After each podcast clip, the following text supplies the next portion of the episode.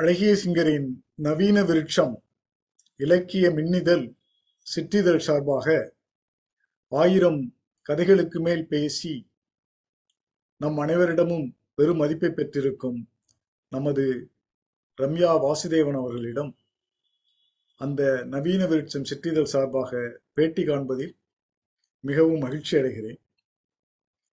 வணக்கம் ரம்யா வாசுதேவன். வணக்கம் சார்.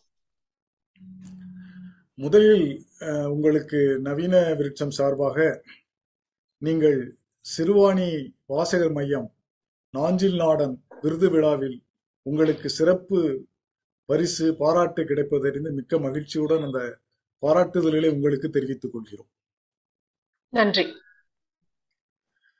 இப்ப இந்த அண்டர் த ட்ரீஸ் அப்படிங்கிற உங்களுடைய அந்த அமைப்பை கேள்விப்பட்ட உடனே முதல்ல எனக்கு தோணுது என்னன்னா, அந்த காலத்துல நம்ம இந்த போதி மரத்தடியில புத்தர் ஞானம் வந்த மாதிரி இந்த எங்களுக்கெல்லாம் ஞானத்தை கொடுக்கறதுக்காக நீங்க வந்து கதைகள் சொல்றதுக்காக இந்த அமைப்பு ஆரம்பிச்சிருக்கீங்களோ அப்படின்னு ஒண்ணு தோணுச்சு. அப்புறம் அந்த ட்ரீஸுங்கிற இந்த பன்மையை பார்த்த பிறகு அதுல பக்தி மரம் மட்டும் இல்லை, சமூக மரம், குழந்தைகள் மரம், இன்னும் சுய முன்னேற்ற மரம், இது மாதிரி ஏகப்பட்ட மரங்கள் இருக்குது அந்த அண்டர் த ட்ரீஸ் அப்படிங்கிறது உங்க கதைகளை கேட்ட பிறகு தெரிஞ்சிச்சு.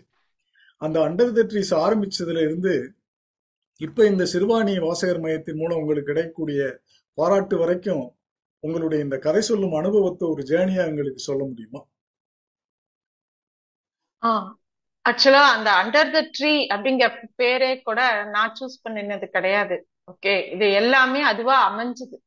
ஓகே, என்னோட ஒரே இன்டென்ஷன் என்னவா இருந்தது அப்படின்னாக்கா, வாசிப்பு ரொம்ப குறைஞ்சு போச்சு. எல்லாரும் வந்து இந்த ஃபேஸ்புக் நம்ம போன் ஸ்கிரீன் எந்த அளவுக்கு இருக்கோ அந்த அளவுக்கு வாசிக்க கூட யாருக்கும் பொறுமை இல்லை. சோ யார்கிட்டயாவது ஏதாவது பேசலாம்னா கூட சினிமா தாண்டி பேசுறதுக்கு விஷயம் இல்லைன்னு நினைக்கிறாங்க. மிஞ்சி போச்சுன்னா புடவை, ட்ரெஸ்ஸு, ஷாப்பிங்கு, சினிமா, இதை தாண்டி ஒரு உலகத்துக்குள்ள போறதுக்கு பிரவேசிக்கிறதுக்கு யாருக்கும் இஷ்டம் இல்லை. சோசியல் மீடியா, ஃபேஸ்புக்கோட பாதிப்பை நான் ரொம்ப பார்த்தேன் சமீப காலமா. ஒரு 4-5 வருஷமா நான் ஃபேஸ்புக் அக்கௌண்ட்டை விட்டு வெளியில வந்தாச்சு. ஏன்னா இட் சக்ஸ் யுவர் டைம் அப்படின்னு எனக்கு தோணிட்டு. ரெண்டாவது, வாசிப்பு குறைஞ்சதுங்கிறது இல்லாம தமிழ் வாசிப்பு சுத்தமா கிடையாது. எனக்கு தெரிஞ்ச குடும்பங்கள்ல, என் குடும்பங்கள்லயே வீட்டுல வந்து தமிழ் பேசுறதுங்கிறதே இல்லாம போச்சு. எல்லாம் இங்கிலீஷ்லயே பேசி இங்கிலீஷ்லயே முடிச்சு வைக்கிறாங்க. அது கொஞ்சம் பயமாவே இருக்கு எனக்கு. இதுவும் வரக்கூடிய ஜென்ரேஷன்ஸுக்கு தமிழே மறந்து போயிடுமா, எவ்வளவு அழகான பாஷை, எவ்வளவு அழகான பரிபாஷை, நமக்கு எல்லாத்தையுமே விட்டுருவோமா அப்படிங்கிற ஒரு கவலை இருந்தது. அப்ப எதேச்சியா ஸ்கூல் ஃப்ரெண்ட்ஸ் எல்லாம் வந்து ஒரு குரூப் ஆரம்பிச்சாங்க. நம்ம ஸ்கூல் ஃப்ரெண்ட்ஸ் கிட்ட கொஞ்சம் நமக்கு ஈகோ கம்மியா இருக்கும். ஏன்னா ஸ்கூல் டேஸ்ல நம்மள பாத்துருப்பாங்க, நம்மளோட நல்லது கெட்டது தெரியும். நம்மள வீட்டுல இருக்கிறவங்க இப்ப இருக்கிற இமேஜை விட ஸ்கூல் ஃப்ரெண்ட்ஸ் கிட்ட நமக்கு கொஞ்சம் ஈகோ கம்மியா இருக்கும். சோ அங்க வந்து கொஞ்சம் ஃபர்ஸ்ட் ஆரம்பத்துல எல்லாரும் ஒருத்தர் என்ன பண்றீங்க, எது பண்றீங்கன்னு இருந்த ஆர்வம் ஒரு 10 நாள்ல குறைஞ்சு போச்சு. எல்லாரும் அவங்க அவங்க வேலையை பார்க்க போயிட்டாங்க. அப்ப நான் கேட்டேன், யாராவது ஏதாவது போடுங்களேன்னு. ஏன் நீ ஏன் ஏதாவது பண்ணேன்னு போது, நான் ஒரு கதை சொல்றேன் அப்படின்னு சொல்லிட்டு அப்பதான் ஜெயமோகனோட அறம்ங்கிற கதைய நான் சொன்னேன்.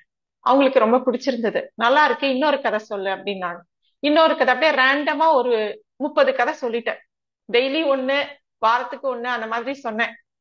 அப்போ என்னோட ஒன் ஆஃப் த ஃப்ரெண்ட் அதுல இருந்து சொன்னா, நீ வந்து ஆன்மீக கதைன்னு சொல்லு, நீ சொன்னா என் பசங்க கேக்குறாங்க, நான் சொன்னா கேட்க மாட்டாங்க அப்படின்னு. சரின்னு கொஞ்சம் ஆன்மீக கதையும் சொல்ல ஆரம்பிச்சேன். சோ இதுவும் அதுவும் கலந்து எனக்கு எப்ப மூடு இருக்கோ, ஒரு கன்சிஸ்டன்டாலாம் சொல்ல மாட்டேன், 4 நாளைக்கு ஒரு தடவை, 3 நாளைக்கு ஒரு தடவை அப்படி சொல்லுவேன். சோ அப்படி ஆரம்பிச்சது. அவங்களுக்கு மட்டும் அனுப்பாம நம்ம எது பண்ணாலும் அக்செப்ட் பண்ணிக்கிற சில ஃப்ரெண்ட்ஸ் இருக்காங்க, அவங்களுக்கு எல்லாருக்குமே இந்த ஆடியோவை நான் அனுப்பிச்சிட்டு இருந்தேன். சோ அதுவே பாத்தீங்கன்னா ஒரு நாளைக்கு 20 பேருக்கு அனுப்பிச்சிட்டு இருந்தேன் நான் தனியா. அவங்க நிறைய பேருக்கு அனுப்பிச்சிட்டு இருந்தாங்கன்னு எனக்கு தெரியாது. அட் ஒன் பாயிண்ட் என்னோட ஒரு ஸ்கூல் ஃப்ரெண்டு கிருத்திகான்னு சொல்லிட்டு அவ சொன்னா, இங்க பாரு, நான் வந்து எனக்கு காத்தால நீ உன் டயத்துக்கு ஒரு டைம்னு அனுப்ப மாட்டேங்கிற, காத்தால அனுப்புற, மத்தியானம் அனுப்புற, ராத்திரி அனுப்புற, என் ஃப்ரெண்ட்ஸ் எல்லாரும் நான் அனுப்பலைன்னா நான் என்னமோ உன் கதையை நான் கேட்டுட்டு அவங்களுக்கு அனுப்பலன்னு நினைச்சு என்ன தொந்தரவு பண்ணாங்க, நான் ஒரு குரூப் ஆரம்பிக்கிறேன் அப்படின்னு சொன்னா. நான் சொன்னேன், குரூப் எல்லாம் பிரச்சனையாகும், வேண்டான்னு. இல்ல இல்ல, நான் ஆரம்பிக்கிறேன்னு சொல்லிட்டு அவதான் அண்டர் த ட்ரீன் பேர் போட்டு ஷீ ஸ்டார்டட் த குரூப். அப்படி ஆரம்பிச்ச உடனே அவ ஆரம்பிச்சு ஒரு மணி நேரத்துல ஒரு 2 குரூப் ஃபில் ஆயிடுச்சு. 2 அண்டர் த ட்ரீ குரூப் இமீடியட்டா ஸ்டார்ட் பண்ணோம். 2 குரூப் ஃபில் ஆச்சு. எனக்கே ஆச்சரியம், இத்தனை பேர் நம்மளோட. ஏன்னா வாட்ஸ்அப்ல அப்ப 257 பீப்புள் இருக்கலாம் ஒரு குரூப்ல. சோ அட் அ டைம் 500 பேருக்கு மேல கேக்குறாங்கன்னு உடனே பயம் வந்தது. அப்பதான் அடாடா இத்தனை பேர் கேக்குறாங்கன்னா நம்ம இன்னும் ஒழுங்கா பண்ணணுங்கிற எண்ணம் அப்பதான் வந்தது. அதுக்கப்புறமா பார்த்தா ஒரு 2 டேஸ்ல ஐ ஃபார்ம் 3 குரூப்ஸ் எல்லாமே ஃபுல்லு. சரி, அதுக்கப்புறமா ஆனா நான் ஒரு ஷெட்யூல் பண்ணிட்டேன், இது இப்படி இப்படிதான் சொல்ல ஆரம்பிக்கணும் அப்படின்னு சொல்லிட்டு டெய்லி கதை போட ஆரம்பிச்சேன். அப்போ டெய்லினாலும் வெரைட்டி கொடுக்கணுங்கிறதுக்காக ஒரு நாளைக்கு பெரியவங்க கதை, ஒரு நாளைக்கு ஸ்பிரிச்சுவல் கதை, ஒரு நாளைக்கு அப்பெல்லாம் ஒரு நாளைக்கு 2 கதை கூட போடுவேன். ஆரம்ப காலத்துல 2வே கொடுக்கணும் அப்படின்னு ஒரு ஆர்வ கோளாறுல நிறைய கொடுத்துட்டு இருந்தேன். அப்புறமா அதை கொஞ்சம் கொஞ்சமா ஸ்ட்ரீம் லைன் பண்ணேன். ஒரு 250 கதை முடியும் போது ஒரு ஜூம் மீட்ல ஒரு பேரண்ட் கேட்டாங்க, குழந்தைகளுக்கு தனியா பிரிச்சுடுங்க, பெரியவங்களோட சேர்க்காதீங்க அப்படின்னு. சோ அப்ப அது அவங்களுக்கு அண்டர் த ட்ரீ குட்டீஸ்ன்னு தனியா ஒரு குரூப் ஃபார்ம் பண்ணிட்டு பெரியவங்களுக்கு தனியா ஃபார்ம் பண்ணேன். இந்த மித்தபடி இந்த செல்ஃப் ஹெல்ப் புக்ஸ், மேனேஜ்மெண்ட் புக்ஸ்லாம் நானும் அப்பப்போ என்ன கொண்டு வரலாம், புதுசா என்ன சொல்லலாம்னு நினைக்கும் போது நானா இன்கார்பரேட் பண்ண விஷயம்தான். சோ ஆடியன்ஸ்ல இருந்து இன்புட் வந்தது குழந்தைகளுக்கான கதைகள், ஸ்பிரிச்சுவல் கதைகள், ரெண்டும் ஆடியன்ஸ்ல இருந்து அவங்க விருப்பத்துக்காக ஆரம்பிச்சது. Self help book, messages from இதிஹாசாலாம் நானா ஆரம்பிச்சது. ஸோ இப்படிதான் அண்டர் த ட்ரீயோட ஃபார்மேஷன் அதுவா எவால்வ் ஆச்சு. நான் ஒன்றும் முயற்சி பண்ணேன்னா சொல்ல முடியாது. I was just a tool. Everything flew through என்னோட எனக்கு மூலமா எல்லாம் வந்தது அப்படின்னு சொல்லலாம். ரொம்ப அருமையான ஜேர்னிமா. நான் உங்க கதைகளுக்கெல்லாம் நான் போடுற கமெண்ட்ல பெரும்பாலும் முதல்ல கண்டென்ட்டை பத்தி ஒரு பேரா போட்டுட்டு அப்புறம் டெலிவரி பத்தி ஒரு பேரா போடுவேன். இது அந்த கமெண்ட்டை படிக்கிற எல்லாருக்குமே தெரிஞ்சிருக்கும்.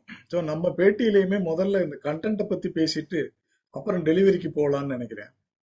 இந்த கண்டென்ட்டை பார்க்குறப்போ இதுல நீங்க இந்த சிறுவர் இலக்கியத்திலிருந்து, பக்தி இலக்கியத்திலிருந்து, சமூக இலக்கியத்திலிருந்து, அயல்நாட்டு இலக்கியத்திலிருந்து, தமிழ், ஆங்கிலம், மலையாளம், இப்படி பல மொழியில இருந்து எக்கச்சக்கமான புஸ்தகங்கள்ல இருந்து நீங்க எடுத்து நீங்க பேசுறீங்க. இதெல்லாம் நீங்க எப்படி லைப்ரரியில போய் ஏதாவது உட்காந்து நோட்ஸ் எடுத்து பண்ணீங்களா, இல்ல புஸ்தகங்களா வாங்கி குமிச்சு உங்க வீடு ஃபுல்லா ஒரே புஸ்தகமா வச்சிருக்கீங்களா? இதை பத்தி கொஞ்சம் சொல்லுங்களேன். நான் இந்த லைப்ரரியில வாங்கினா புக்கை தொலைச்சிருவேன், திருப்பி கொடுக்க மாட்டேன். I have a very bad habit. அதனால நான் வாங்கிடுவேன். இத எவ்வளவோ செலவு பண்றோம், புடவை நகைன்னு வாங்கறதுக்கு பதிலா புக்கா வாங்கிக்கலாமேங்கிற ஒரு எண்ணம். அதை தவிர வீட்டுல யாரும் எங்க வீட்டுல புஸ்தகம் வாங்கினா ஒன்னும் தப்பு சொல்ல மாட்டாங்க. என் ஹஸ்பண்டோ, என் மாமியாரோ, மாமனாரோ புஸ்தகம் வாங்கினா ஒண்ணுமே சொல்ல மாட்டாங்க. அது எனக்கு ஒரு பெரிய பிளெஸ்ஸிங்கா அமைஞ்சிடுது. அப்கோர்ஸ் நீங்க சொன்ன மாதிரி நான் ஒரு புத்தக குவியலுக்குள்ளதான் இப்ப இருப்பேன். ரூம்ல, பெட்ரூம்ல எல்லாத்துலயும் புக் இருக்கும். நான் தான் வீட்டுல சேட்டை பண்ற பிள்ளை, அதனால எல்லாரும் பொறுத்துப்பாங்க.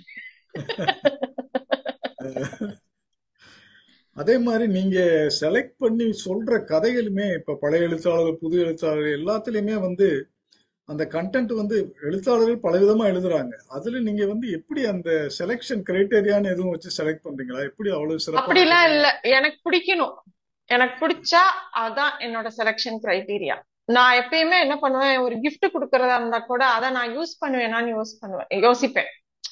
இப்ப நான் ஒரு ட்ரெஸ்ஸோ ஒரு சாரியோ யாருக்கோ கிஃப்ட் பண்றேன் அப்படின்னா அவங்க நான் அந்த ட்ரெஸ்ஸை நான் விரும்பி போடுவேனா அப்படின்னு பாப்பேன். அது பிடிச்சிருந்தாதான் அதை இன்னொருத்தருக்கு கொடுப்பேன். அது மாதிரிதான் கதையும். எனக்கு பிடிச்சிருந்தா எல்லாருக்கும் பிடிக்குமா அப்படிங்கிறது ஒரு நம்பிக்கை இருக்கு. எனக்கு பிடிக்கலன்னா நான் அதை தொடவே மாட்டேன். அது எவ்வளவு பெரிய இதுவா இருந்தாலும் ஐ டோன்ட் கேர். அதே பாலிசி தான் எல்லாத்துலயும், வேலையிலயும் அப்படிதான். இன்னைக்கு பண்ற வேலை பிடிச்சிருந்தாதான் நான் பண்ணுவேன். வேலை பிடிக்கலன்னா எவ்வளவு பெரிய கிளைண்டா இருந்தாலும் அது ரிஜெக்ட் தட் வரும். Very good, very good. இல்லாட்டி என்னால 100% இன்வால்வ்மென்ட்டோட செய்ய முடியாது அந்த விஷயத்தை. நல்லது. இப்ப டெலிவரி பார்ட்டுக்கு வரலாம். டெலிவரி பார்ட்ல இந்த தமிழ்ல இந்த ல ள ழ ர ர ந ண இதெல்லாம் உச்சரிக்கிறது இப்ப ரொம்ப கஷ்டமா தான் இருக்கு. ரொம்ப பேர் இந்த காலத்து பிள்ளைங்க அதை சரியாவே உச்சரிக்க தெரியல. அந்த காலத்துல படிச்சவங்க கொஞ்சம் கொஞ்சம் பண்றோம். நீங்க எவ்வளவு வேகமா பேசினா கூட அந்த ல ள ழ ர ர ந ண இதுல எல்லாம் அந்த வித்தியாசத்தை ரொம்ப ஈஸியா கொண்டு வரீங்களே. இதுக்கு என்ன தனியா குரல் பயிற்சி எதுவும் எடுத்திருக்கீங்களா? எப்படி இது உங்களுக்கு வந்துச்சு?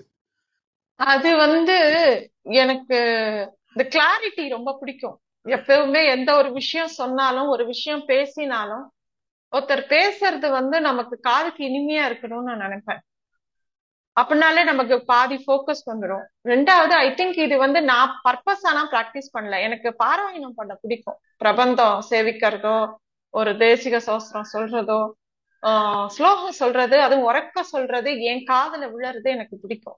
நான் வீட்டுல டேப் போட்டா கூட நான் கூடவே சத்தமா சொல்லுவேன். நான் என் பசங்க கிட்ட கூட நான் சொல்லுவேன், ஒரு விஷயத்த படிக்கணும் அப்படின்னா பிரெயின்ல ரெஜிஸ்டர் ஆகணும்னா you learn to repeat, repeat to லேர்ன்னு சொல்லுவேன். அதுக்கு பயிற்சி கொஞ்சம் சத்தமா சொன்னதுதான். அது நீ கௌரவம் பார்த்தேன்னா ப்ரொனவுன்சியேஷன் வராது. எப்படி எழுதி பார்த்தாதான் மனசுல பதியும்னு சொல்லுவாங்க. மேக்ஸ் போட போடதான் மேக்ஸ் கணக்கு வரும். கணக்கு வரும்னா பார்த்ததுனால புரியுற மாதிரி இருக்கானா வராது. ஆக நீங்க பேசணும், உங்களோட குரல் 4 பேர்கிட்ட போகுது, ஒரு கதை சொல்றீங்க அப்படின்னாக்கா முதல் பேசி பழகணும்ல, நாக்கு பெறலணும்ல, அதுக்கு நம்ம ஏதாவது செய்யணும். நான் ரெகுலரா பிரபந்தம் சேவிப்பேன், ஸ்லோகம் சொல்லுவேன், சத்தமா சொல்லுவேன். அதோட பயிற்சி என்ன அறியாம இதுல வந்திருக்கு. இதுக்குன்னு நான் பண்ணல. அது that was my routine right from my childhood. So அப்போ தப்பா சொன்னா எங்க வீட்டுல எல்லாம் எப்படின்னா பிரபந்தத்தை தப்பா சேவிச்சா என் குரு எல்லாம் என்ன சொல்லுவாங்கன்னா, ஆழ்வார் எழுதினதை நீ தப்பா சொல்லுவியா திருப்பி சொல்லுவாங்க. சோ அதை நம்ம தப்பா சொல்லக்கூடாது அப்படிங்கறதுக்கு, அதை அபச்சாரப்படக்கூடாதுங்கிறதுனால திருப்பி சொல்லி பழக்கம். சோ அப்ப அந்த வார்த்தைக்கு உண்டான அழுத்தத்தோட சொல்லும் போது அந்த பயிற்சி ஆட்டோமேட்டிக்கா வந்துடுது. டால் பிளெஸிங் ஆஃப் காட் அண்ட் ஆச்சாரியன். அதனால அப்படி வந்துடுது. இதுக்காக நான் உட்காந்து பிராக்டிஸ் பண்றாள்லாம் இல்ல. சரி, உச்சரிப்பு ஓகே. அடுத்து இந்த பாவங்கள் எப்படின்னா, இப்ப இந்த நாங்க புதுமைப்பித்தனோட ஒரு காஞ்சனா கதையை கேட்டுட்டு நாங்க பயந்து போயிட்டோம். அதே மாதிரி அப்புறம் இவரு வள்ளிக்கண்ணனுடைய அந்த வேங்கை புலி கதையில அந்த சிறுமி பத்மாவுடைய அந்த குழந்தைத்தனமான பேச்சு, அந்த இன்னசென்ஸ் கேட்டு அது ஒரு மாதிரி ஃபீலிங். இப்படி ஒரு கேரக்டருக்கு ஏத்த மாதிரி உங்க குரல்ல அந்த பாவங்களை எல்லாம் மாத்தி அதை கரெக்டா கொண்டு எங்களையும் அந்த உணர்வோட ஒன்ற வைக்கிறீங்க இல்லையா? அதை எப்படி, அதுக்கு குரல் பயிற்சி மாதிரி நடிப்பு பயிற்சியா இல்ல அதுவும் இல்லையா? எப்படி? அதெல்லாம் ஒண்ணும் இல்ல. அது என்னன்னா அதுல ஒரு சீக்ரெட் என்ன அப்படின்னா, நம்ம பேசுறதுதான் இன்னொருத்தர் கேட்கணும், இன்னொருத்தர் பேசுறத நான் கேட்கறது ரொம்ப கம்மி. அதனால ஒரு விஷயத்த நம்ம சொல்லும் போது எதிராளி சுவாரஸ்யமா கேட்கணும், அவங்க அட்டென்ஷன் போக கூடாது. நம்ம கம்யூனிகேஷன் ஸ்கில்ல அதான் ஃபர்ஸ்ட் பாயிண்ட். சோ நான் ஒரு விஷயம் உங்ககிட்ட சொல்றேன்னா உங்களோட கவனம் பூரா நான் சொல்ற வார்த்தைகள்ல இருக்கணும். அப்படின்னா அந்த வார்த்தையில உண்டான பங்க்சுவேஷன் கரெக்டா இருக்கணும். அதே மாதிரி அந்த அழுத்தங்கள் கரெக்டா கொடுக்கணும். அது கொஞ்சம் நம்ம அட்டென்ஷனை ஹோல்டு பண்ணும். அப்புறம்தான் விஷய ஞானம். முதல்ல நம்மள அவங்க நம்மளை பார்த்து பேச வைக்கிறதுக்கு உண்டான அதெல்லாம் தேவைப்படும். சோ அதுல நான் இதெல்லாமே பிராக்டிஸ்ல தான் வருது. இதெல்லாம் நான் இதுக்காக ஒர்க் பண்ணேன்னா கேட்க வேண்டாம். நான் இதெல்லாம் ஒர்க் பண்ணல. இதெல்லாம் நான் நார்மலாவே கடைபிடிக்கிற ஒரு விஷயம். நான் ஒரு கிளைண்ட் கிட்ட பேசணும்னா எப்படி பேசுறது, ஒரு வீட்டுல ஒரு விஷயம்னா எப்படி பேசுறது, என் பசங்க கிட்ட நான் எப்படி பேசுவேன், புதுசா பாக்குற ஒரு குழந்தைகிட்ட எப்படி பேசுவேன், ஆபீஸ்ல கலீக் கிட்ட எப்படி பேசுவேன். நான் பேசுற டோனை வச்சு என் பொண்ணு கண்டுபிடிச்சிருவா நான் யார்கிட்ட பேசுறேன்னு சொல்லிட்டு. நான் போன்ல யார்கிட்டயா பேசுற டோனை வச்சு மை டாட்டர் வில் ஃபைண்ட் இது யார்கிட்ட நான் பேசுறேன் அப்படின்ட்டு. சோ அந்த டோன் மாடுலேஷன் அவளுக்கே தெரியும். நான் இதுவா என் ஃப்ரெண்டு, இதுன்னா என் மாமியார், இந்த சைடுனா எங்க அம்மா அப்படின்னு அவ என்ன அவங்க அம்மாவா அப்படின்னு போறச்சே கமெண்ட் அடிச்சுட்டு போவா. சோ நான் பேசுற விதத்துல she can find out. So அந்த மாடுலேஷன்ல I think I have incorporated it in regular life. இது எதுவுமே தனி பயிற்சினா லைஃப். நீங்க சொல்ற அந்த தமிழ் வார்த்தைகள் உச்சரிப்போ இந்த டோனோ இதெல்லாம் நான் ரெகுலராகவே ஃபாலோ பண்ற ஒரு it has imbibed in my life. அதனால அது ஈஸியா அதுலயும் வருது அப்படின்னு நான் நினைக்கிறேன். அண்ட் ரெண்டாவது கதை படிக்கும் போது சினிமா மாதிரி என் மைண்ட்ல ஓடும். ஒரு தடவை படிச்சுட்டேன்னா அது அப்படியே மூவி மாதிரி செட் ஆயிடும். சோ அப்ப நான் சொல்லும் போது எனக்கு அந்தந்த கேரக்டர் வரும்போது அந்தந்த ஃபீல் வருமானு அதனால இருக்கலாம். Very good. அதாவது இன்வால்வ் ஆகி பண்ணிட்டனால அது இயல்பாவே உங்களுக்கு வந்துருது. இயல்பாவே வருது. ஆமா.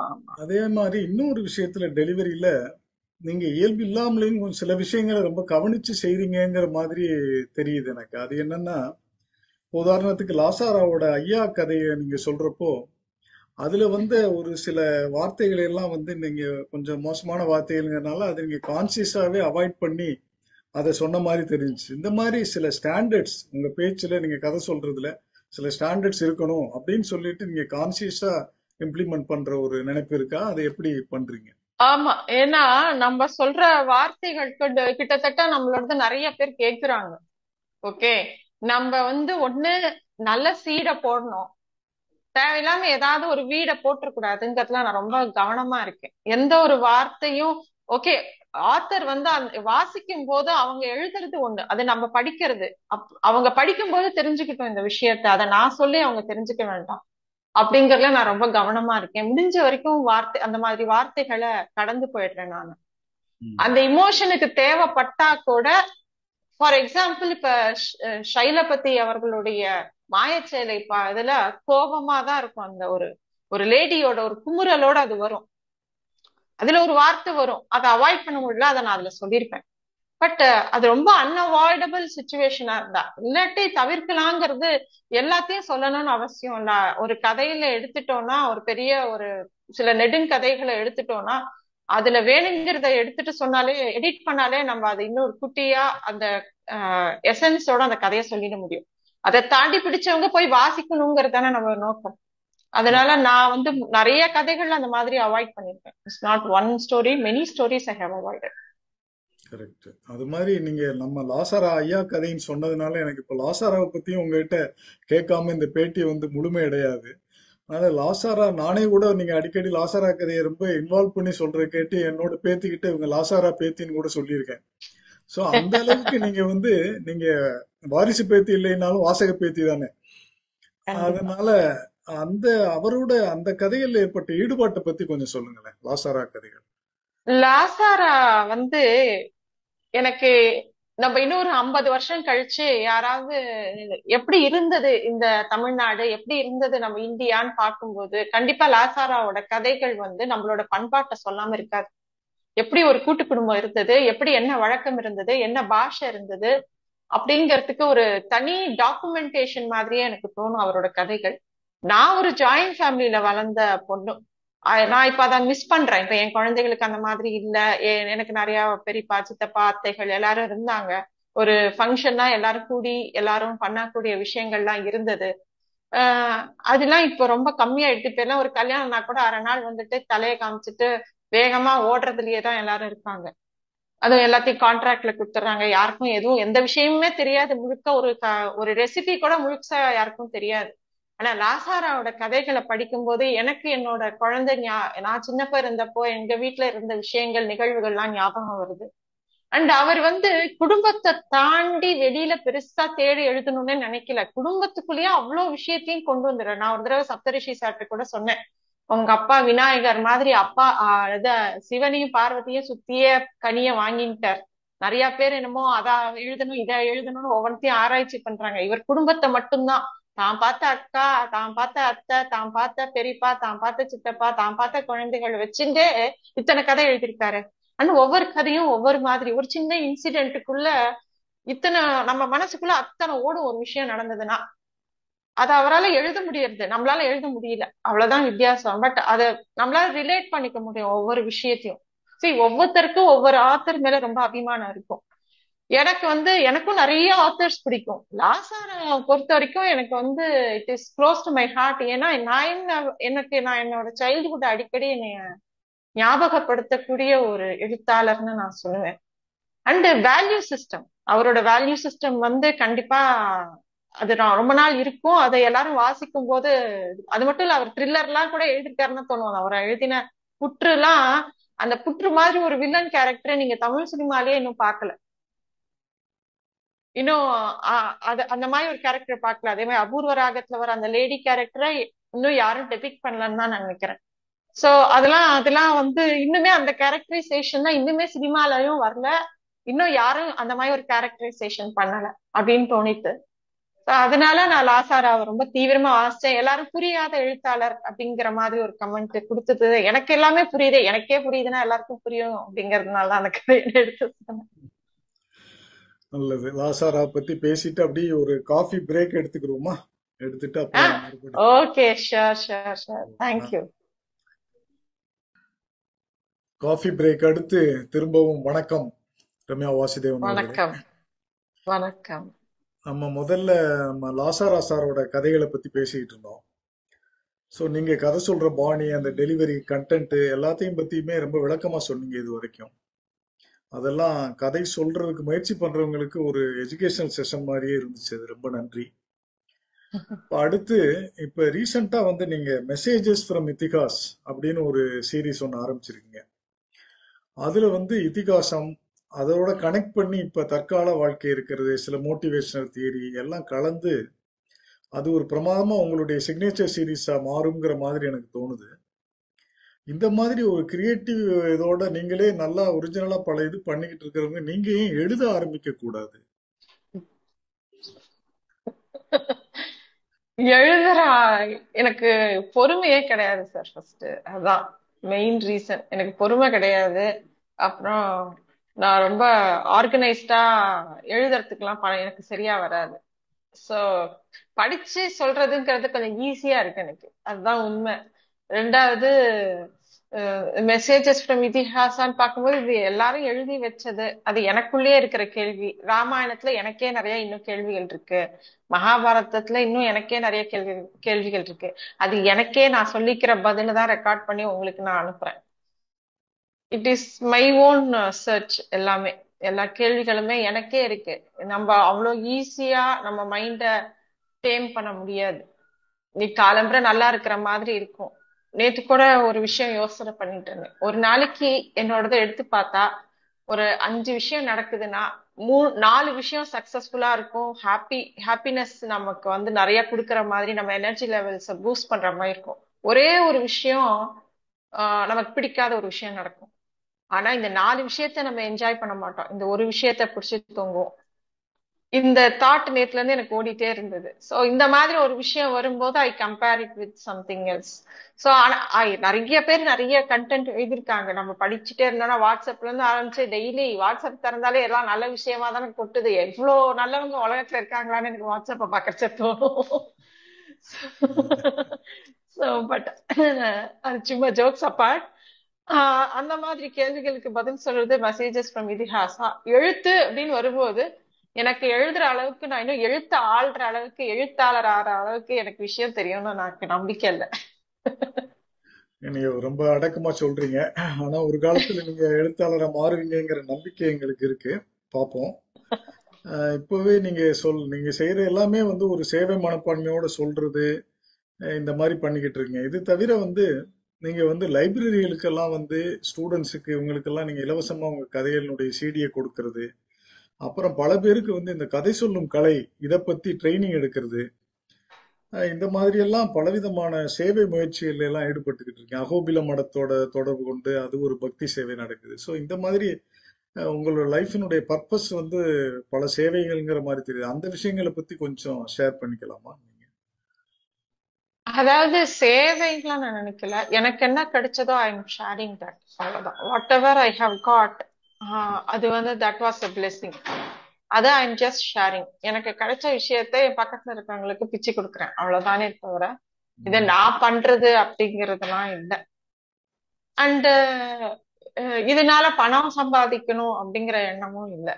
ஏன்னா அதுக்கும் பெருமாள் நிறைய அனுகிரகம் பண்ணிருக்காரு, அதனால இதை வச்சுதான் பண்ணணும் அப்படிங்கறது இல்லை. எல்லாத்துலயுமே ஒரு பிசினஸ் மோட்டிவ் இருந்ததுன்னா அப்புறம் அர்த்தமே இல்லாம போயிடும். அந்த அறம் சிறுகதை தொகுப்பு படிக்கும் போது பாத்தீங்கன்னா அந்த சோத்து கணக்கு கதையோ இல்ல அந்த யானை டாக்டர் கதையோ படிக்கும் போது செல்ஃப்லெஸ்ஸா நிறைய பேர் எழுந்திருக்காங்க. நான் இந்த கோவில் பணிகள்லாம் வேலை பார்க்கும்போது இதெல்லாம் யார் கட்டினா, ஒருத்தரோட பேர் கூட அங்கெல்லாம் இல்லை.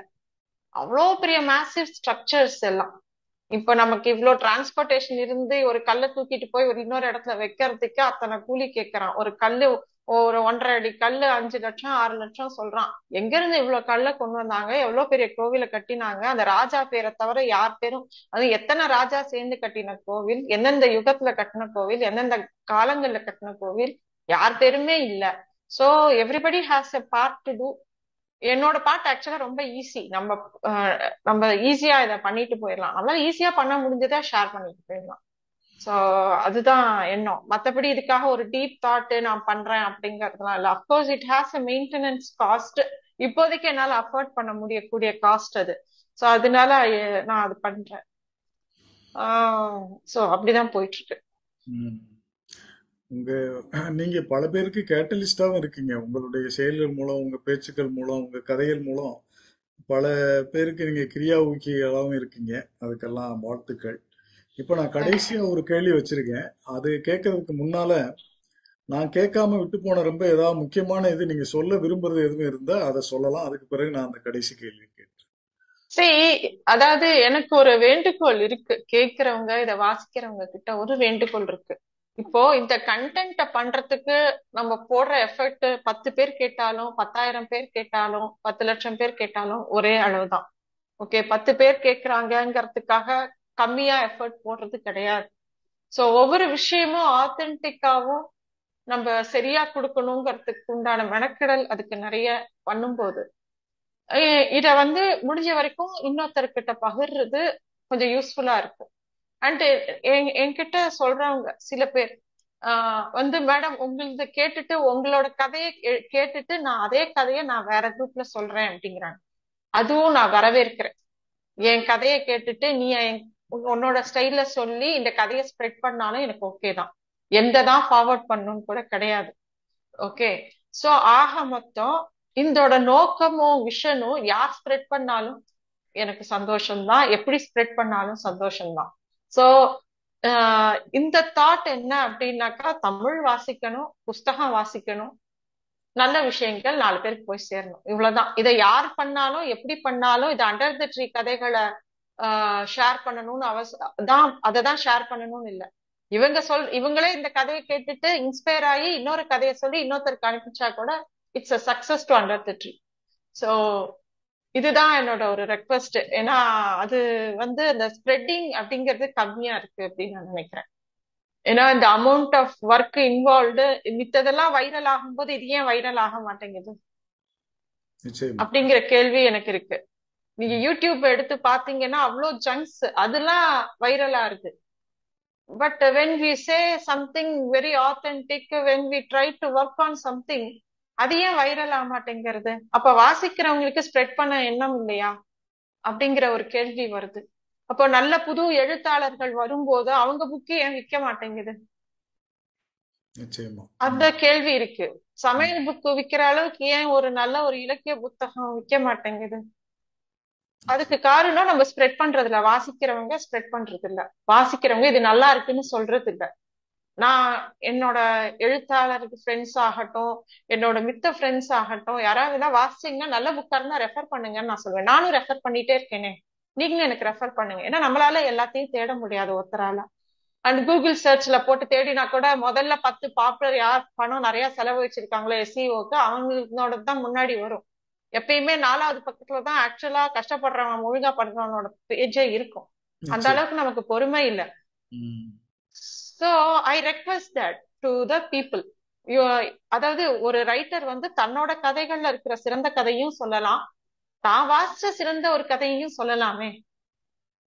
அந்த மாதிரி ஒரு பகுதியை நான் அண்டர் த ட்ரீல இன்னும் வரும் நாட்கள்ல இன்க்ளூட் பண்ணலான் இருக்கேன். இப்போ ஒரு ஆத்தரோட கதையை அவங்க நான் சொல்லணும்னு ஆசைப்பட்டாங்கன்னா அவங்களுக்கு பிடிச்ச ஒரு கதையும் அவங்க ரெஃபர் பண்ணணும். அவங்களோட கதையில அவங்களுக்கு பிடிச்சதையும் சொன்னாங்கன்னா 2 கதையும் நம்ம நரேட் பண்ணலாம் அப்படிங்கறது என்னோட ஐடியா ஒண்ணு இருக்கு. பார்க்கலாம். நிச்சயமா நல்ல நல்ல ஒரு எண்ணம்மா. இதுதான் இப்ப இந்த காணொலி மூலமா நம்ம நவீன விருட்சம் மூலம் எல்லாருக்கும் இந்த மெசேஜ் நிச்சயமா போய் அடையும். இப்ப எவ்வளவு பேர் நிச்சயமா நீங்க சொன்ன ஐடியாஸை கேட்டு அதுபடி நடப்பாங்க, ஷேர் பண்ணிக்கிடுவாங்கங்கிற ஒரு நம்பிக்கை இருக்கு. இப்ப கடைசியா என்னோட கேள்வி என்னன்னா, இந்த டைம் மேனேஜ்மெண்ட் பத்தி. நீங்க ஒரு குடும்ப தலைவியா 2 குழந்தைகளுக்கு அம்மாவா இருக்கீங்க. விவிக்தா ப்ராடக்ட்ஸ்னு ஒரு இயற்கை உணவு, இயற்கை மருத்துவங்கள் இது பற்றியெல்லாம் ஒரு இது வச்சிருக்கீங்க. அது தவிர சில IT கம்பெனிஸ்லையும் முக்கியமான பொறுப்புல இருக்கீங்க. இதுக்கு நடுவில் நீங்கள் இவ்வளவு ஆயிரக்கணக்கான புஸ்தகங்களை படித்து எழுதுறது இவ்வளவு வேற பண்ணிக்கிட்டு இருக்கீங்க. இவ்வளவு இப்போ நாங்கள் ஆனந்த வீடன் ஒரு பாதிப்பக்கம் படித்தாலே அரை நாள் ஓடி போயிடுது. ஸோ இந்த மாதிரி இருக்கிறப்போ நீங்கள் எப்படி இவ்வளவே இந்த டைம் மேனேஜ் பண்ணி கொண்டு போறீங்க அப்படிங்கிறது சொன்னீங்கன்னா எங்களுக்கெல்லாம் கொஞ்சம் இன்னும் கொஞ்சம் யூஸ்ஃபுல்லாக இருக்குங்கிறது தான். டைம் மேனேஜ்மெண்ட்ங்கிறத விட எனக்கு என்ன சுத்தி இருக்கிறவங்க கொடுத்துருக்கிற ஃப்ரீடம் இது. இப்போ எங்க வீட்டுல எடுத்துக்கிட்டும் எங்க வீட்டுல நான் வந்து என்னோட ஒர்க் நான் பண்ணிட்டேன்னா என்கிட்ட இருந்து எதுவுமே டிமாண்ட் பண்ண மாட்டாங்க. நான் சமைக்கிற சமையல் தான், எனக்கு இதான் இன்னைக்கு பண்ண முடியும்னா யாரும் இது ஏன் பண்ணல, எனக்கு இது பண்ணி கூட அப்படிலாம் கேட்கற டைப் கிடையாது. ஃபுட் வந்து அவங்களுக்கு வந்து okay, it's a part of life அப்படிங்கிற மாதிரி இருப்பாங்க. அதே மாதிரி நான் இன்னைக்கு நான் இந்த புக்கு படிச்சுட்டு இருக்கேன் அப்படின்னா அதுக்கு நடுவில் வந்து டிஸ்டர்ப் பண்ண மாட்டாங்க. அதே மாதிரி இப்ப ஆபீஸ்ல வந்து இன்னைக்கு போய் ஆபீஸ்ல உட்காந்துருக்கேன், என் பாஸ் இருக்காரு. என் பாஸ் வந்து இப்ப நான் இந்த ஜூம் மீட்டிங் இருந்து தான் பண்றேன், அவர் வந்து நீ ஏன் ஆபீஸ்க்கு சம்பந்தம் இல்லாம ஒரு வேலையை பாக்குறேன்னு கேட்க மாட்டாரு. ஓகே, நான் இங்க உட்காந்து ஒரு புக்கு படிச்சேன்னா அவர் ஏன் இதை படிக்கிற அப்படின்னு கேட்க மாட்டாரு. சார் எனக்கு இந்த டிவைஸ் வேணும், எனக்கு இந்த ஒரு புக்கு ரெக்கார்டிங் பண்ணனா உடனே அந்த டிவைஸ் எனக்கு கொடுப்பாரு. ஓகே, என்னோட பாஸ், என்னோட மாமியார் மாமனார், என்னோட ஹஸ்பண்ட், என் குழந்தைங்க, எங்க அம்மா அப்பா, எங்க வீட்டுக்கு வர என்னோட ஃப்ரெண்ட்ஸ் எல்லாருமே எனக்கு கொடுக்குற ஃப்ரீடம் வந்து என் இஷ்டத்துக்கு நான் பண்ற வேலையை பண்ண வைக்குது. நான் இப்போ ஒரு கோவிலுக்கு போகணும் இன்ஸ்பெக்ஷனுக்கு அப்படின்னா என் பொண்ணை பாத்துக்கிறதுக்கு எங்க மாமியார் தயாரா இருப்பாங்க, சரி நீ போயிட்டு வா அப்படின்னு. சோ அந்த ஸ்ட்ரெஸ் என் மைண்ட்ல இருக்கிறது கிடையாது, என் வேலையை மட்டுமே நான் பார்க்க முடியுது. நீ ஏன் சமைச்சு போடல, நீ ஏன் வீட்டை பாத்துக்கலாம் அப்படின்னா என்னை யாருமே கேட்க மாட்டாங்க. எங்க வீட்டுல எல்லாருமே என்னோடய சேர்ந்து க்ரூம் ஆயிட்டாங்க. நான் வந்து இன்னைக்கு இந்த இது பண்ண போய் எங்க வீட்டுல கரெக்டா 8 மணிலேருந்து 10 மணி வரைக்கும் டிவி ஆன் பண்ண மாட்டாங்க என் பசங்க, என் ஹஸ்பண்ட், ஏன்னா நான் ரெக்கார்ட் பண்ணுவேங்கிறதுனால. சோ அவங்களும் இதுக்கே டியூன் ஆயிட்டாங்க. அதே மாதிரி எனக்கு ஒரு டெக்னிக்கல் ஃபீச்சர்ஸ் வந்ததுன்னா என் ஹஸ்பண்ட் சொன்னா அவர் எப்படியா சால்வ் பண்ணி கொடுப்பாரு. So everybody helps. இது வந்து ஒரு டோட்டலா எங்க வீட்டுல இருக்கிற சர்வெண்ட் கூட நான் 10 புக்கு அங்கங்க இறச்சி போட்டிருக்கேன்னு ஒண்ணுமே சொல்ல மாட்டாங்க, எடுத்து வச்சுட்டு பெருக்கிட்டு போவாங்க. ஏதோ ஏதோ நான் செய்யறேன்னு தெரியும், அது அவங்களுக்கு சம்பந்தம் இல்லை, அதுக்காக எனக்கு சப்போர்ட் தான் பண்றாங்க. So that way it is not me alone, it's not only the technical team or அந்த டீம், என்னோட பாஸ், என் ஃபேமிலி, என் ஃப்ரெண்ட்ஸ், என் ஆட்டோக்கார் முதற்கண்டு. இப்ப நான் லேப்டாப் எங்க மறந்துட்டு வந்துட்டேன் எடுத்துட்டு வாங்கன்னா போய் எடுத்துட்டு வருவாரு. நான் பணம் கொடுக்கறத அடுத்தபட்சம், பட் இது என்னோட வேலை முக்கியம்னு அவங்களாம் நினைக்கிறதுனால என்னால நிறைய வேலை செய்ய முடியுது. ஆபீஸ் பாத்துக்க முடியுது, 2 ஆபீஸ் பாத்துக்க முடியுது, கோவில் வேலை பண்ண முடியுது, நிறைய மீட்டிங்ஸ் போக முடியுது, புஸ்தகம் வாசிக்க முடியுது, ரெக்கார்ட் பண்ண முடியுது, வீட்டையும் கவனிக்க முடியுது. காரணம் எல்லாரும் கொடுக்குற ஃப்ரீடம். என் இஷ்டப்படி விட்டுறதுனால என்னால மேனேஜ் பண்ண முடியுது.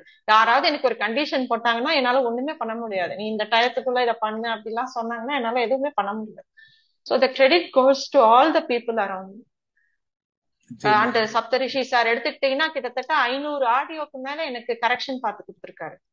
சரி, இதெல்லாம் அவங்க கொடுக்குற டைம்லாம் வந்து சான்ஸே இல்லை. நிறைய பேர் ரமேஷ் கல்யாண் சார் எடுத்துக்கிட்டீங்கன்னாக்கா எனக்கு கதை சூஸ் பண்ணி கொடுங்கன்னு சொல்லுவேன். இந்த ஒரு வார்த்தை சொன்னேன்னா அவங்க ஒரு 10 கதையை படிச்சு எனக்கு சூஸ் பண்ணி அனுப்புவாங்க.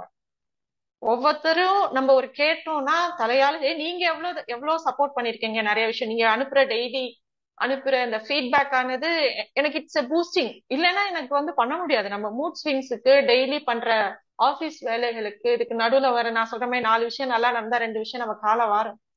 அப்போ வந்து நமக்கு இதெல்லாம் தான் பூஸ்டர். எத்தனை பேர் ஃபீட்பேக்ஸ் அனுப்புறது, நீங்க அனுப்புறது எல்லாம் வந்து திருப்பி ஒரு தடவை கோத்ரூ பண்ணோம்னா அப்பாடா நம்ம ஏதோ உருப்படியாதான் செய்யறோம் அப்படின்னாலே அடுத்தது செய்யறதுக்கு ஒரு ஊக்கமா தான் இருக்குது. So it's not about time management, it's about the freedom we have. Freedom இருந்ததுன்னா time management ஆட்டோமேட்டிக்கா வரும் அப்படிங்கிறது என்னது. ரொம்ப அருமையா சொன்னீங்க. டைம் மேனேஜ்மெண்ட் இல்ல, நம்ம மத்தவங்க ஃப்ரீடம், மத்தவங்களுடைய ஒத்துழைப்பு. அதுல எங்களுக்கும் உங்களை ஊக்கப்படுத்துறதுல ஒரு எளிய பங்கு இருக்கிறத நினைச்சு நாங்களும் ரொம்ப பெருமைப்படுறோம். இப்போ விருட்சம் அழகசிங்கர் சார்லாம் நிறைய கோச்சுப்பாரு, இதை நீ இந்த கதையா சொல்லல, அந்த கதையா சொல்லலன்னு. நம்ம கிட்ட உரிமையா கேட்கிற அளவுக்கு அவங்க பேசும் போதே அது ஒரு பிளெஸிங் தான் நான் நினைக்கிறேன். நாங்க சொல்லுவோம் ஆச்சாரியன் கோச்சிண்டா கூட அந்த அதுவே ஒரு பிளெஸிங், ஏன்னா உன்னை நீ இருக்கன்னு கவனிச்சுட்டாருல, அதுவே உனக்கு ஒரு பிளெஸிங் அப்படின்வாங்க. சோ அது மாதிரி யாராவது ஒரு சீனியர் நம்மளை பார்த்துட்டு இப்படி சரியா பண்ணலன்னு சொல்றது கூட நமக்கு வந்து அது ஒரு பிளெஸிங் தான். அதை நம்ம சரி பண்ணிக்கிறது வந்து அதுக்கப்புறமா நம்ம அடுத்த லெவலுக்கு போறதுக்கு உண்டான வழி அது. சோ அதனால சுத்தி என்னை எவ்வளவு ஈஸியா அக்செப்ட் பண்ணிக்கிட்டாங்க இவங்க இலக்கிய உலகத்துல, அதுவே எனக்கு ஆச்சரியம். ஒரு மீட்டிங்க்கு கூப்பிடுறதாகட்டும், என்னையும் இவ்வளவு சீனியர்ஸ்க்கு நடுவுல பேச வைக்கிறதாகட்டும், இதெல்லாம் வந்து நான் நினைச்சே பார்க்கல. ஒரு 4 வருஷத்துக்கு முன்னாடி இதெல்லாம் நான் நினைச்சு பார்த்தேன்னா இல்லவே இல்லை. ஏதோ நான் பாட்டுக்கு கதை படிப்பேன், புக்கை போட்டுருப்பேன். I use to read a lot அப்பயும், பட் அதுல இவ்வளவு தூரம் நான் நான் பிரமிக்கிற எழுத்தாளர்களை என் பக்கத்துல நான் பார்க்க முடியும், அவங்க கூட பேச முடியும் அப்படிங்கிறது கூட எனக்கு வந்து அது ஒரு பெரிய அச்சீவ்மெண்டா தான் நான் நினைக்கிறேன். சோ எல்லா அச்சீவ்மெண்ட்ஸும் பணமாலதான் ஈடுகட்ட முடியும்னு சொல்ல முடியாது. இதெல்லாம் வந்து எனக்கு ரொம்ப ஒரு பெரிய விஷயமா நான் நினைக்கிறேன். ரொம்ப அருமையா சொன்னீங்க. எல்லாருமே வந்து இந்த கருத்தை வந்து நிச்சயமா ஒத்துக்குருவாங்க, அவங்க மனசுலயும் ஏத்துக்குருவாங்க. இந்த ஒரு எளிமையும் இந்த ஒரு அடக்கமும் உங்களுக்கு இருக்கிற மாதிரி எங்களுக்கும் எல்லாருக்குமே அமையும். அதுக்கு நாங்களும் நிச்சயமா முயற்சி செய்வோம். ரொம்ப அருமையா எங்களோட உங்களுடைய கருத்துக்களை எல்லாம் பகிர்ந்துக்கிட்டீங்க. ஆரம்பத்துல இருந்து எப்படி அண்டர் த ட்ரீஸ் ஆரம்பிச்சதுல இருந்து உங்க கண்டென்ட் டெலிவரி, உங்களுடைய ப்ராசஸ் எப்படி இருக்கு, உங்களுடைய சேவைகள்ல என்னென்ன இருக்கு. எனக்கு எந்த ஒரு விஷயத்தையுமே கட்டம் போட்டா சரியா வராது. அந்த கட்டத்தை விட்டு மீறி போற ஆள் நான் எப்பயுமே. ஸ்கூல்லயே அந்த கிளாஸ் இப்படித்தான் அப்படின்னா அந்த கிளாஸ் விட்டு வெளியில போய் நிக்கிறதுக்கு என்னெல்லாம் பண்ணணுமோ அதெல்லாம் கிளாஸ்ல பண்ணக்கூடிய ஆள் நானு. அதனால எனக்கு யாருமே இந்த ஸ்கொயர் போட்டா நான் வேலைக்கு ஆக மாட்டேன். அதனால தானே ஜூம் மீட்டிங் கூப்பிட்டாலே இந்த டைம் சொன்னா டென்ஷன் ஆயிடும் எனக்கு. கண்டிப்பா அந்த டைமுக்கு நான் வரமாட்டேன். முக்காவாசி அழகிய சார்ட்ட மாற்றுறது நான் அப்படிதான். ஏன்னா அப்பப்ப என்ன நடக்கிறதோ அது I go with the flow mostly. I don't have a plan. இன்னைக்கு சாயந்தரம் என்ன பண்ண போறேன்னு எனக்கு பிளானே இல்ல. அது நடக்கட்டும் அப்படின்ட்டு. சோ திடீர்னு எனக்கு 6 மணிக்கு மீட்டிங்னா நான் இப்பல இருந்து டென்ஷனா இருப்பேன். 6 மணிக்கு மீட்டிங்கு நான் கண்டிப்பா மிஸ் பண்ணுவேன். அதேமா அதை மிஸ் பண்ணுவேன். ஆட்டோல தான் எடுப்பேன், வீடியோ இல்லாம எடுப்பேன், இல்லாட்டி ஆபீஸ்ல இருக்கேன் அதுல இருந்து எடுப்பேன். So it happens. அந்த கோடு போட்டாலே கஷ்டம் எனக்கு. அதான் சொல்லுவேன், பரீட்சை மட்டும் வைக்கலன்னா நான் தான் கிளாஸ் ஃபர்ஸ்ட், பரீட்சை வச்சா கஷ்டம். சொன்னீங்க. அதாவது எந்த கட்டமா இருந்தாலும் அந்த கட்டத்துக்கு மேல நீங்க ஒரு பெரிய கட்டத்துல இருக்கீங்கிறது தெரியுது. அதான் அந்த அளவுக்கு நீங்க வந்து ஒரு மிகப்பெரிய ஒரு ஐடியாஸோட மிகப்பெரிய லெவல்ல வந்து திங்க் பண்ணி அந்த அளவுக்கு ஒரு விஷன் மிஷன் எல்லாம் வச்சுக்கிட்டு இருக்கிறதுனாலதான் அந்த கட்டத்துக்குள்ள உங்களால அடக்கிக்க முடியலைங்க. என்னால அது பண்ணவே முடியாது. அதனால மேக்ரோ லெவல்ல யோசிக்கிறது வந்து எனக்கு சின்ன சின்ன விஷயங்கள்ல போக்கஸ் போயிடும் டக்குன்னு. சோ அதனால அது வந்து அது ஒரு ப்ராப்ளம். அது என் கூட இருக்கிறவங்க எல்லாருமே சொல்லக்கூடிய ஒரு ப்ராப்ளம். என் சமையல் கூட டேஸ்டா இருக்கும், ஆனா நான் சமையல் பண்ற விதம் யாருக்குமே செட் ஆகாது. அந்த மாதிரி அதுல ப்ராசஸ் எல்லாம் இருக்காது, என் டச் தான் இருக்கும், அவ்வளவுதான். ஆமா, அந்த டச்சே ஒரு பெரிய மிடாஸ் டச் மாதிரி தான். அந்த மாதிரி அத நான் பாத்துக்குவேன். அந்த அதாவது மித்தவங்களுக்கும் நமக்கும் இருக்கிற டிஃபரன்ஷியேஷன் கண்டிப்பா இருக்கும். பட் அதுக்காக I will never stick to the process. எங்க ஆபீஸ்ல அந்த ஃப்ரீடம் தான் எனக்கு. என்னோட பாஸ் கொடுத்திருக்கிற ஃப்ரீடம் வந்து அதுதான் என்னோட ப்ராசஸ் தான். யாரோட ப்ராசஸும் ஐ டோன்ட் ஃபாலோ. சோ அதேதான் இதுலயும் வீட்லயும் என்னோட ப்ராசஸ் தான். இதே மாதிரி சுதந்திர பறவையா நீங்க பறந்து திரிந்து எங்களுக்கெல்லாம் நல்ல பல கதைகளை சொல்லி எங்கள் மனதையும் மகிழ்வித்து நீங்களும் உங்கள் குடும்பமும் எல்லா வளமும் நலமும் பெற்று வாழ எல்லாம் வல்ல ஆண்டவனை பிரார்த்தித்து இந்த பேட்டியை முடித்துக் கொள்ளும் முன்பாக உங்களிடம் கடைசி கமெண்டை உங்களிடம் சொல்லி கேட்டு இந்த பேட்டியை முடித்துக் கொள்கிறேன். அழகேசிங்கருக்கு நன்றி, வணக்கம். நீங்க உங்க கடைசி கமெண்ட சொல்லி முடிச்சிடலாம், அதோட நான் க்ளோஸ் பண்ணிடுறேன். இல்ல, எனக்கு இந்த பேட்டி வந்து ரொம்ப சந்தோஷமா இருந்தது. நான் நினைச்சத பேசும்படி இருந்தது. அண்ட் உங்களோட கேள்விகளும் என்னோட மேக்சிமமா இது வரைக்கும் நான் எந்த பேட்டிகள்லயும் சொல்லாத விஷயங்களை நான் இங்க சொல்லியிருக்கேன். ஏன்னா எல்லாத்துலயும் வந்து கதைகளை பத்தி தான் நிறைய பேசியிருக்கோம். இந்த கதையோட ப்ராசஸ பத்தி நான் பேசினது இல்லை. இங்க எனக்கு அதை சொல்றதுக்கு உண்டான வாய்ப்பு கொடுத்ததுக்கு ரொம்ப நன்றி. அதே மாதிரி இதோட இன்டென்ஷன் என்ன அப்படிங்கறதையும் கிளியரா சொல்றதுக்கு இது ஒரு வாய்ப்பா அமைஞ்சிருக்கு, அதுக்கு நன்றி. உங்களோட கேள்விகள் எல்லாருமே ரொம்ப நல்லா ஷார்ட் அண்ட் ஸ்வீட்டா இருந்தது. அண்ட் இந்த வாய்ப்புக்கு எல்லாருக்குமே நன்றி, எல்லா பெரியவங்களுக்கும் நன்றி. தேங்க்யூ, நன்றி.